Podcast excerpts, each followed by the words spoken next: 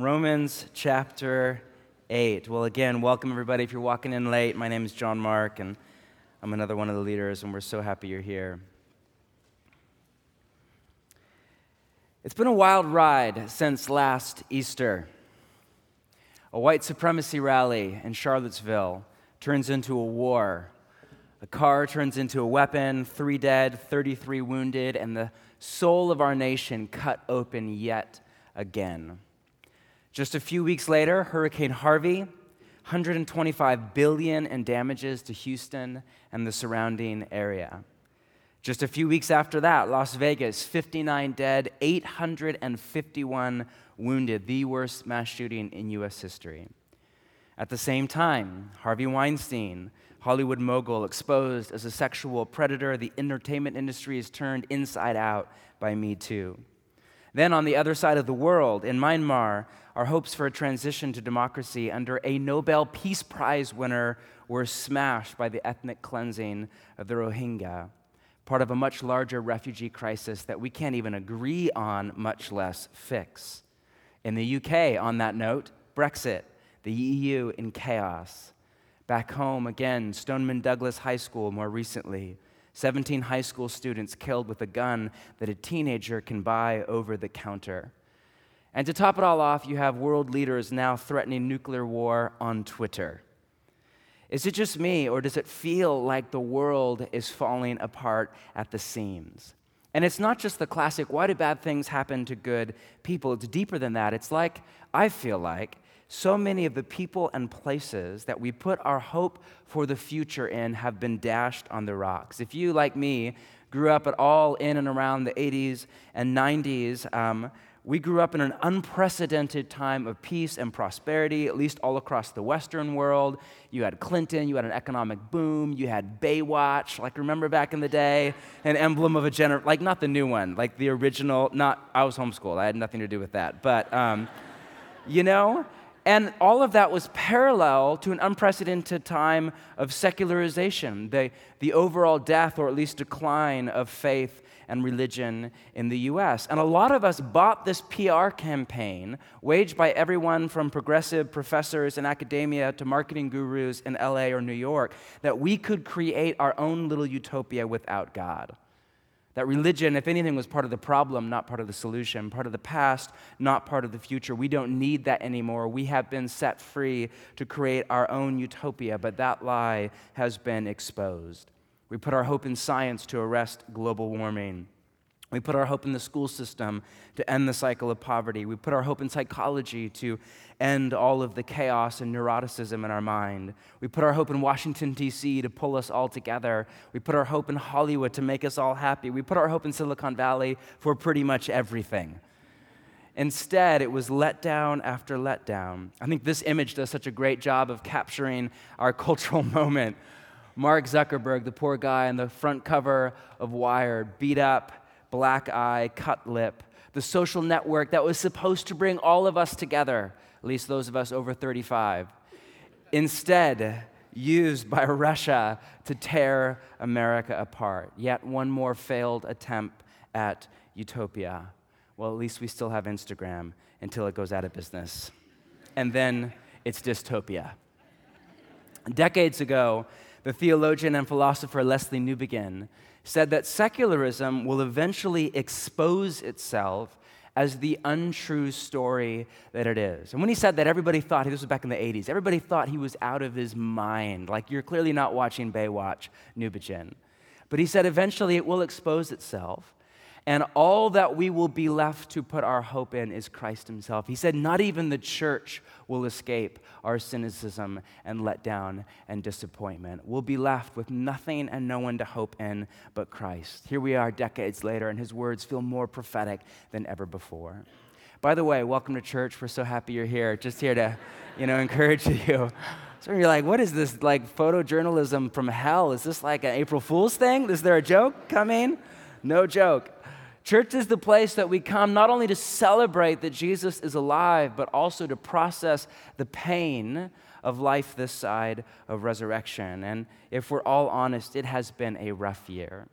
And yet, On the other hand, in spite of the fact that I just read this study a few days ago that asked Americans, do you believe the world's getting worse, better, not changing, or the same?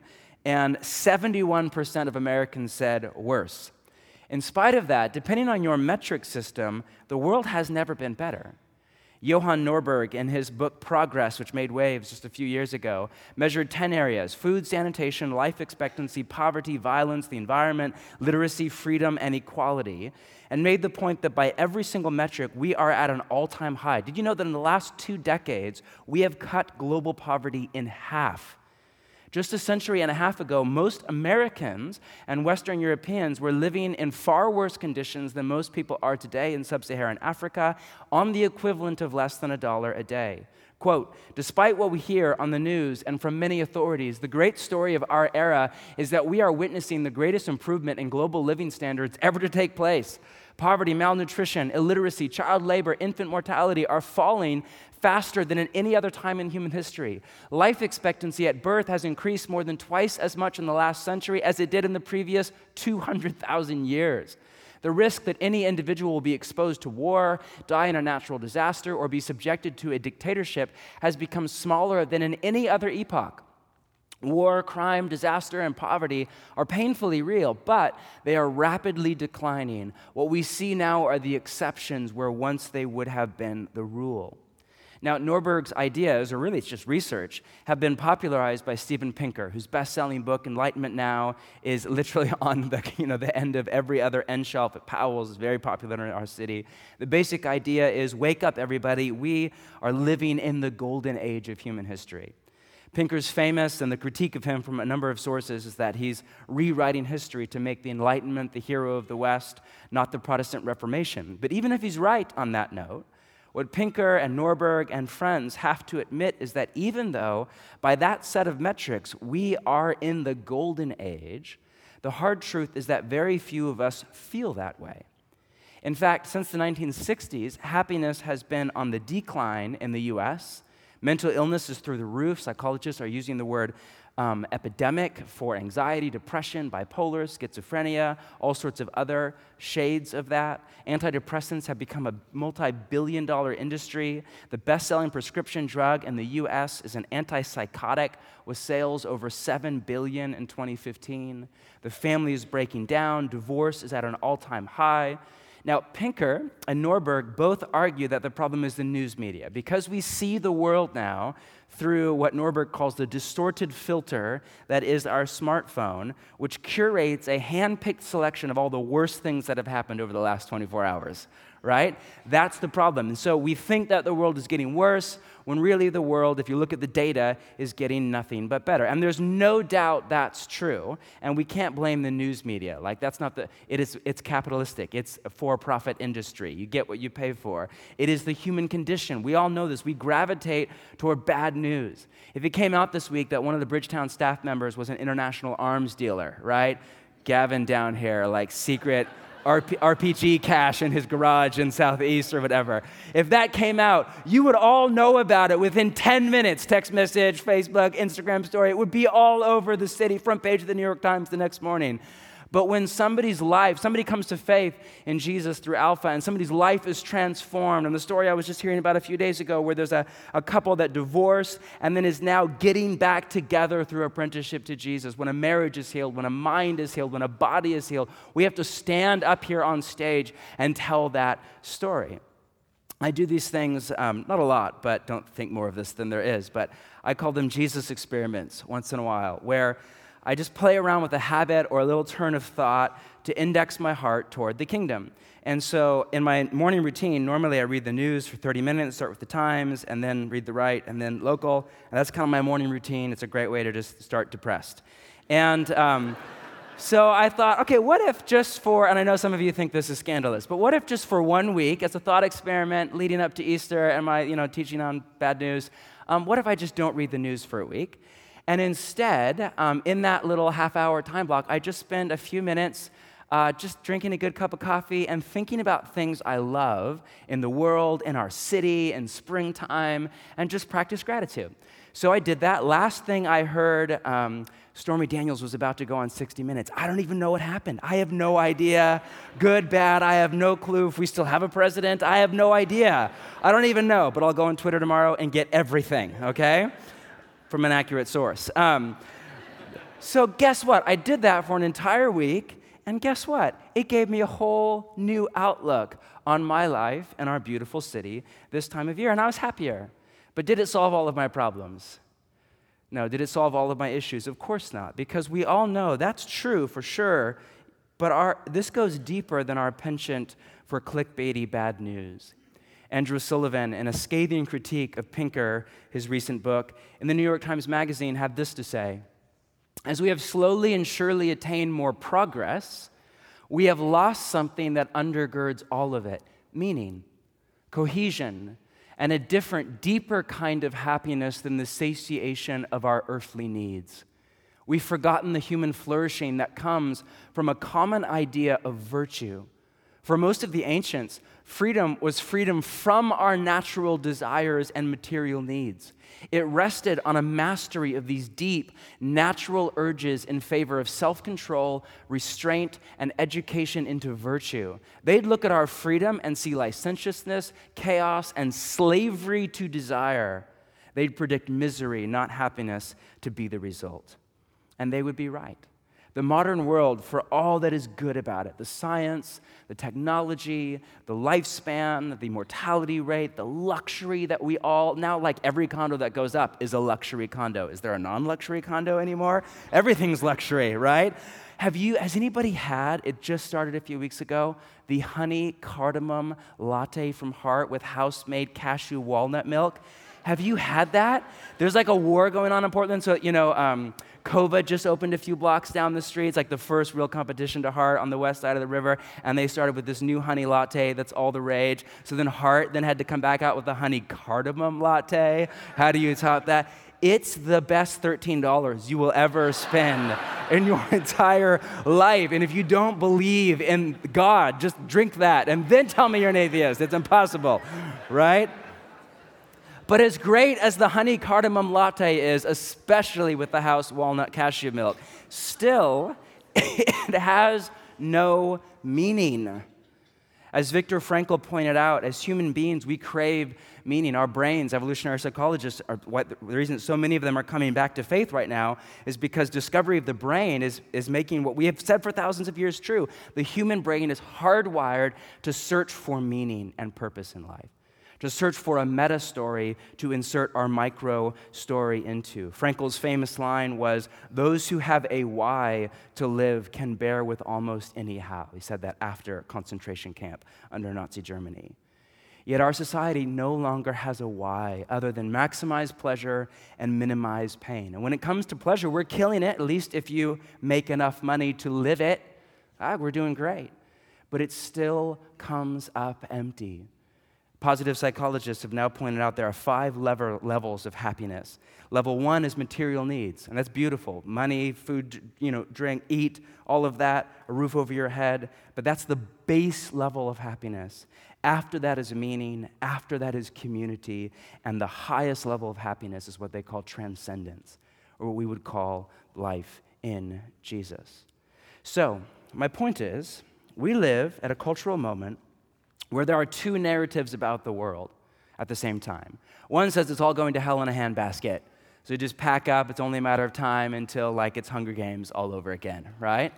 The other says, it's never been better. Welcome to utopia. Have a honey cardamom latte.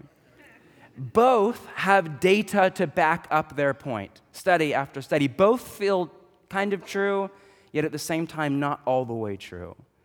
It's almost, I feel like we are progressing materially and technologically, but regressing psychologically and relationally and spiritually. This sense that, yeah, grandma and grandpa didn't have a car sharing app or third wave coffee or a luxury condo, but they had something else.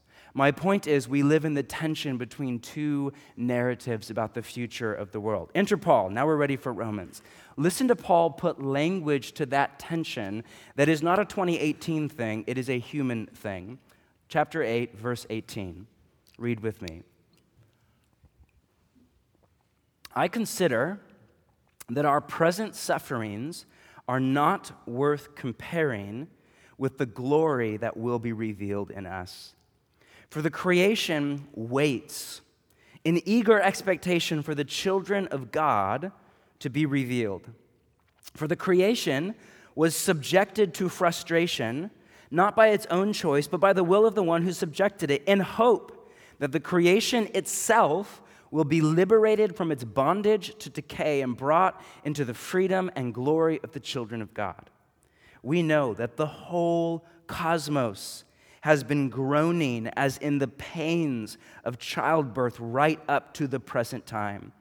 Not only so, but we ourselves, who have the first fruits of the Spirit, groan inwardly as we wait eagerly for our adoption to sonship, the redemption of our bodies. For in this hope we were saved. But hope that is seen, it's no hope at all. Who hopes for what they already have? But if we hope for what we do not yet have, we wait for it patiently. Okay, before we make sense of Romans 8, a little bit of backstory for those of you that are new to the New Testament. Before Paul became a follower of Jesus, he was a Jewish rabbi.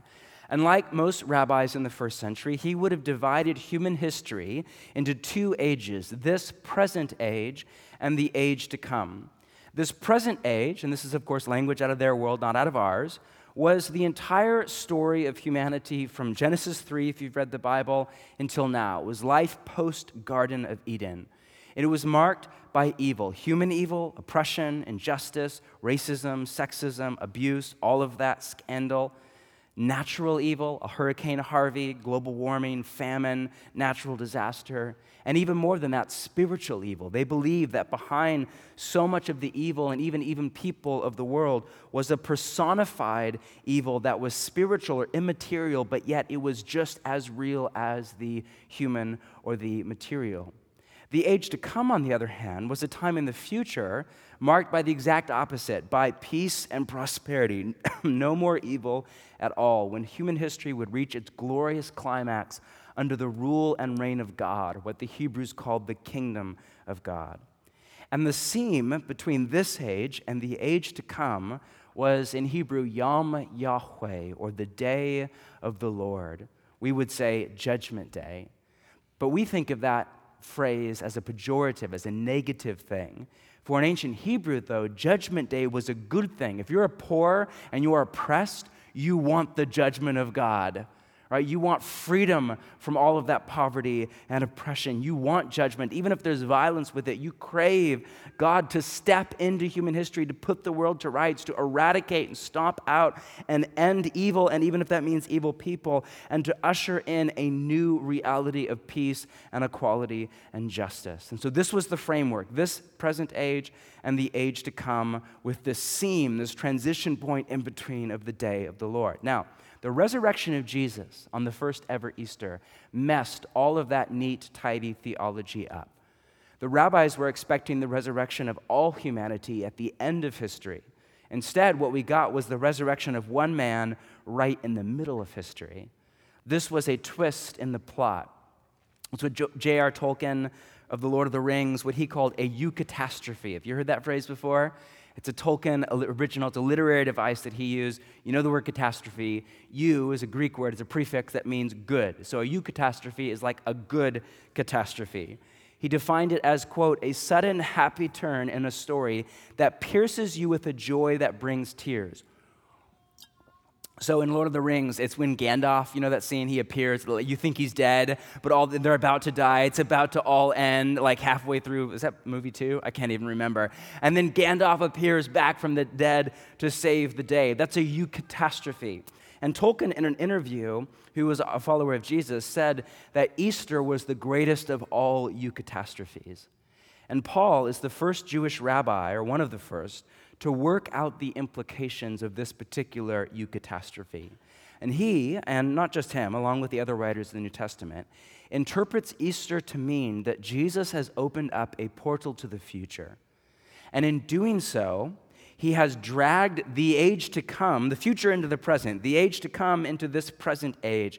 Put another way, heaven into earth. New Testament scholar N.T. Wright puts it like this The resurrection of Jesus declared that Jesus was not the ordinary sort of political king, a rebel leader that some had supposed. He was the leader of a far larger, far more radical revolution than anyone had ever supposed. He was inaugurating a whole new world, a new creation, a new way of being human.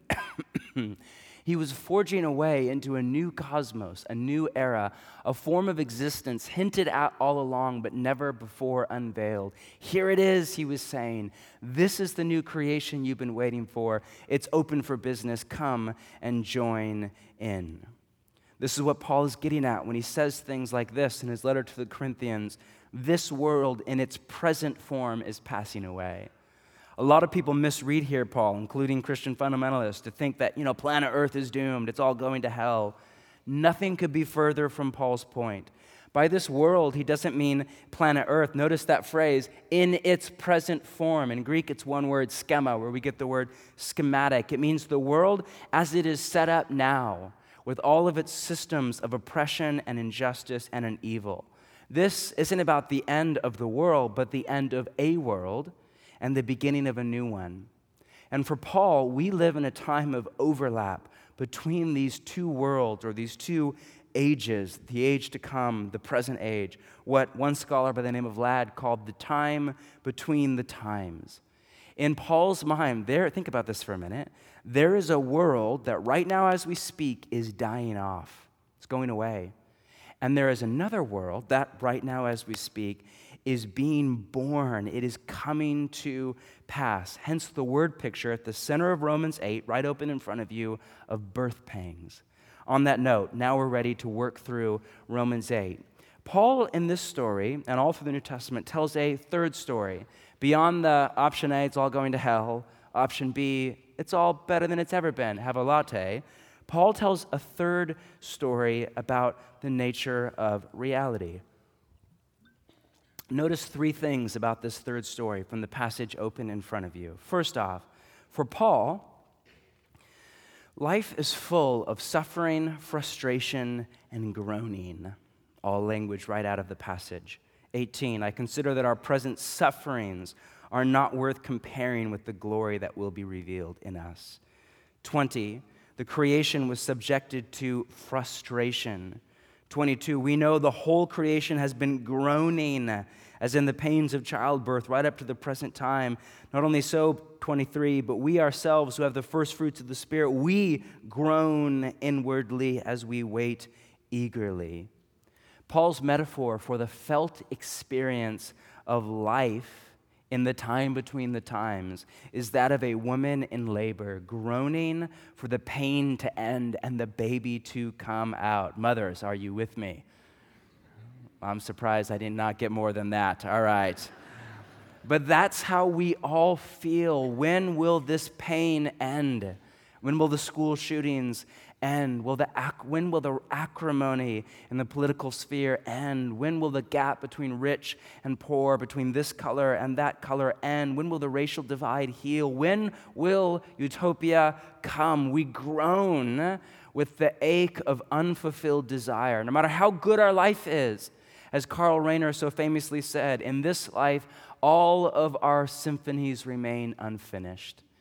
What he meant was no matter how much money you make, or how many lattes you drink, or how good you have it, or healthy your body is, or your marriage is, or your family, no matter how good or high up the socioeconomic ladder you are, there's always this sense of an unfinished symphony. It's like almost, but not quite, not there, not enough. There's an ache, there's an incoherent longing for a better life and a better world. Maybe you're here this evening and you're groaning and you feel it an acute or a dull ache underneath the distraction of your busy life, or, or far more than that, an acute pain over your marriage, over a child, over your career, over the death of a dream, over a failure or disappointment, over whatever happened in the news that I missed this last week You're here and you're groaning. Yes, welcome to the human condition. So, the one thing that the West just cannot figure out how to handle, and that is suffering. We thought we, we could create a utopia with no suffering. And while we can mitigate so much of the suffering of the world, at least at a material level through science and medicine and technology and well, we cannot stomp it out because to be human is to bleed and in the end to die. And ironically, when you expect life to be easier, it's so much harder than it has to be. And when you expect life to be hard, as Paul, who's not a pessimist, right? But he's brutally honest about the human condition. Actually, life is far more of a gift. You receive every sunny day, every gift of grace, every hug, every smile, every meal as gift to be enjoyed, not as a right, but as icing on the cake. But if you're here and you are groaning for a better life and a better world, you are not alone. Paul is open about that. Secondly, for Paul, and forgive me, I'm sick down right now. I apologize. Hopefully, we'll make it to the end. For Paul, the main problem in the world isn't the Republican Party or the Democratic Party or this president or that or immigration reform or refugee reform or poverty or the education system or whatever. The main problem is the human condition. If Paul were here, he would say all of those other things, those are problems, but those are the symptoms. The root issue, the disease, if you prefer, is the human condition, what we call the human heart, what Paul would call our flesh, this primal animal like part of us that is a desire we can't or don't control, that we are enslaved by, where we have to do this thing that we don't want to do, but we kind of want to do because it's not right for us, for our mind, for our body, for our relationships, for our city, for the environment itself. The humanistic anthropology that so many of us grew up on, that we're all beautiful little snowflakes who are corrupted by big bad society.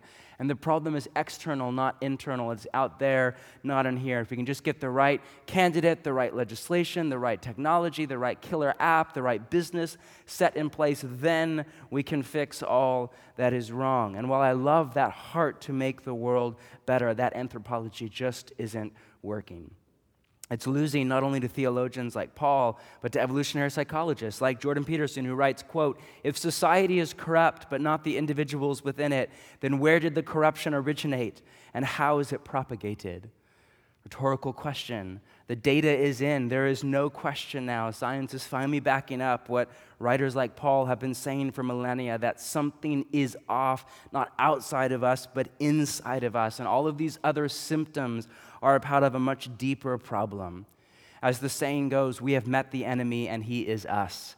That saying, by the way, was made popular by the first, I read this a few days ago, the first ever poster for Earth Day in 1970. I think that's really funny. Yeah, a few of us do. We're not the only sadists in the room. I love 20. Paul writes, For the creation was subjected to, to frustration. oh ah, my gosh. Mm.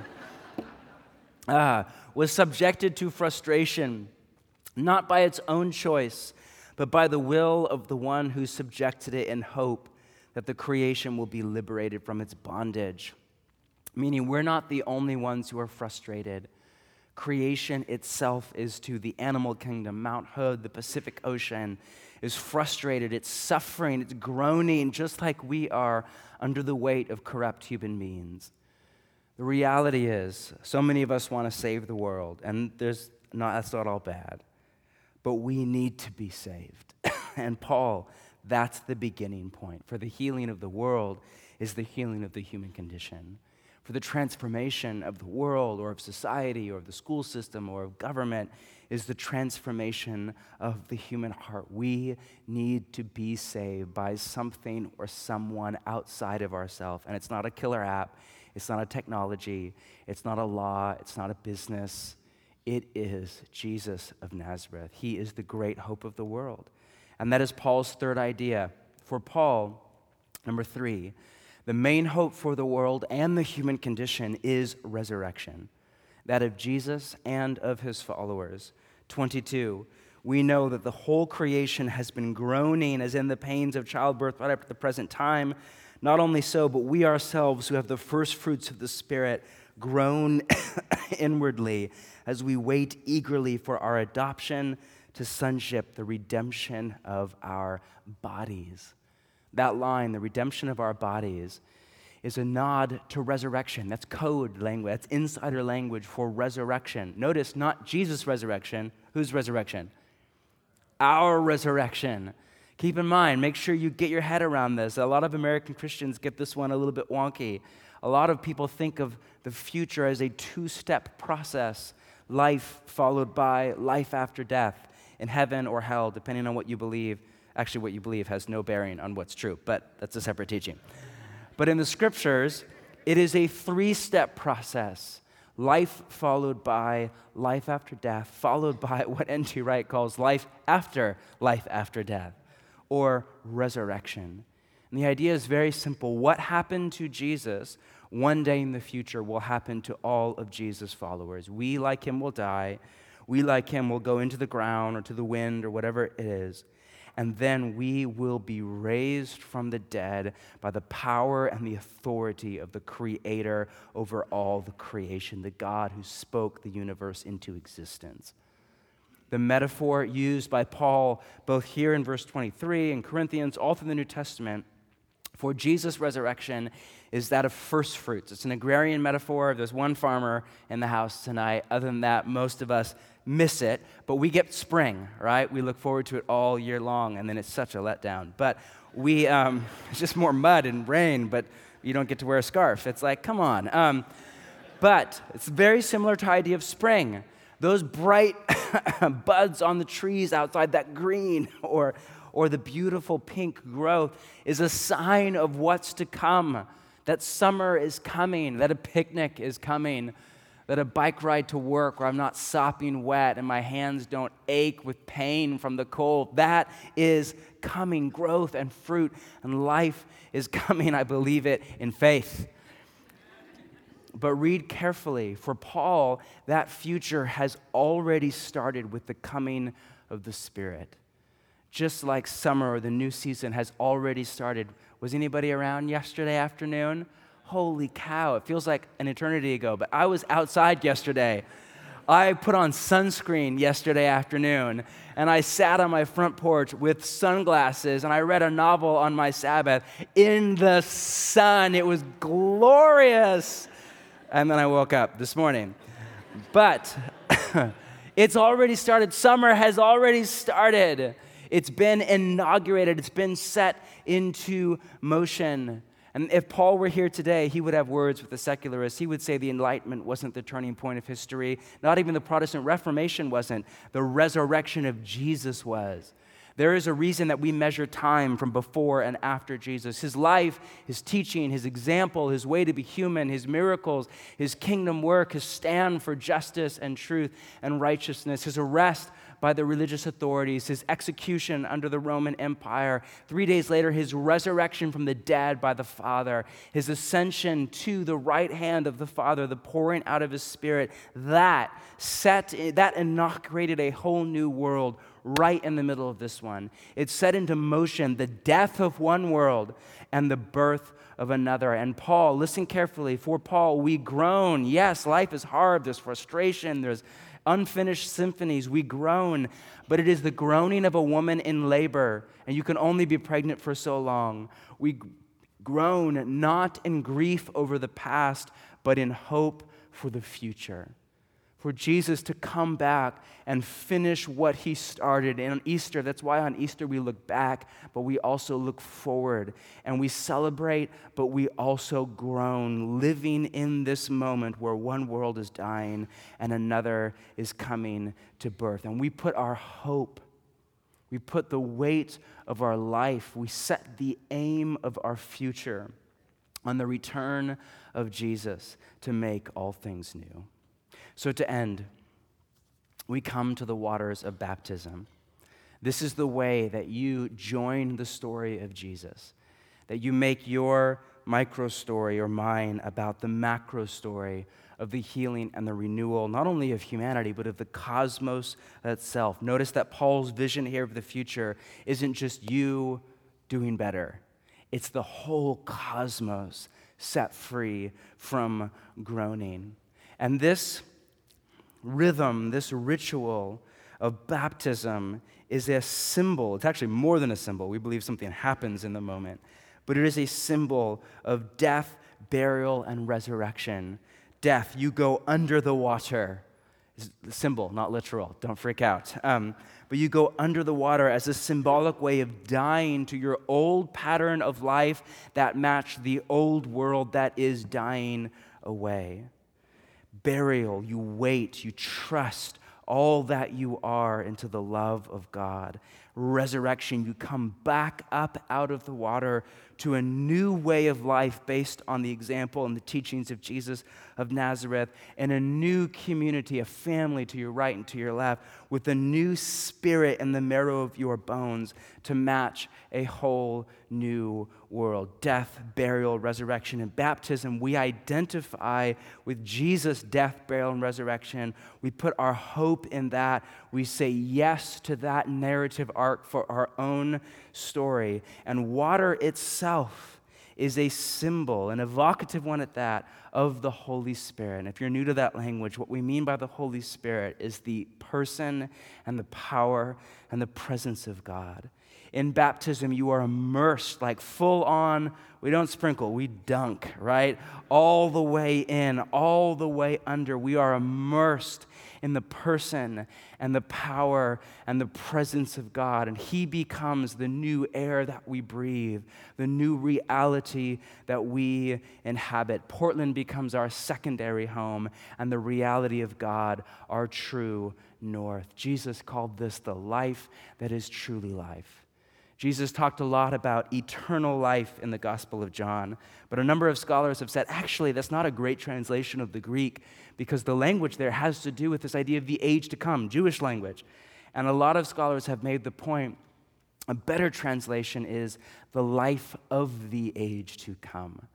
Because for Jesus, this life wasn't just about quantity, but about quality. It wasn't just about the future, what happens after you die or after you, what, way down, but about the here and the now. There is life for you here and now of Jesus of Nazareth, and all of you are invited.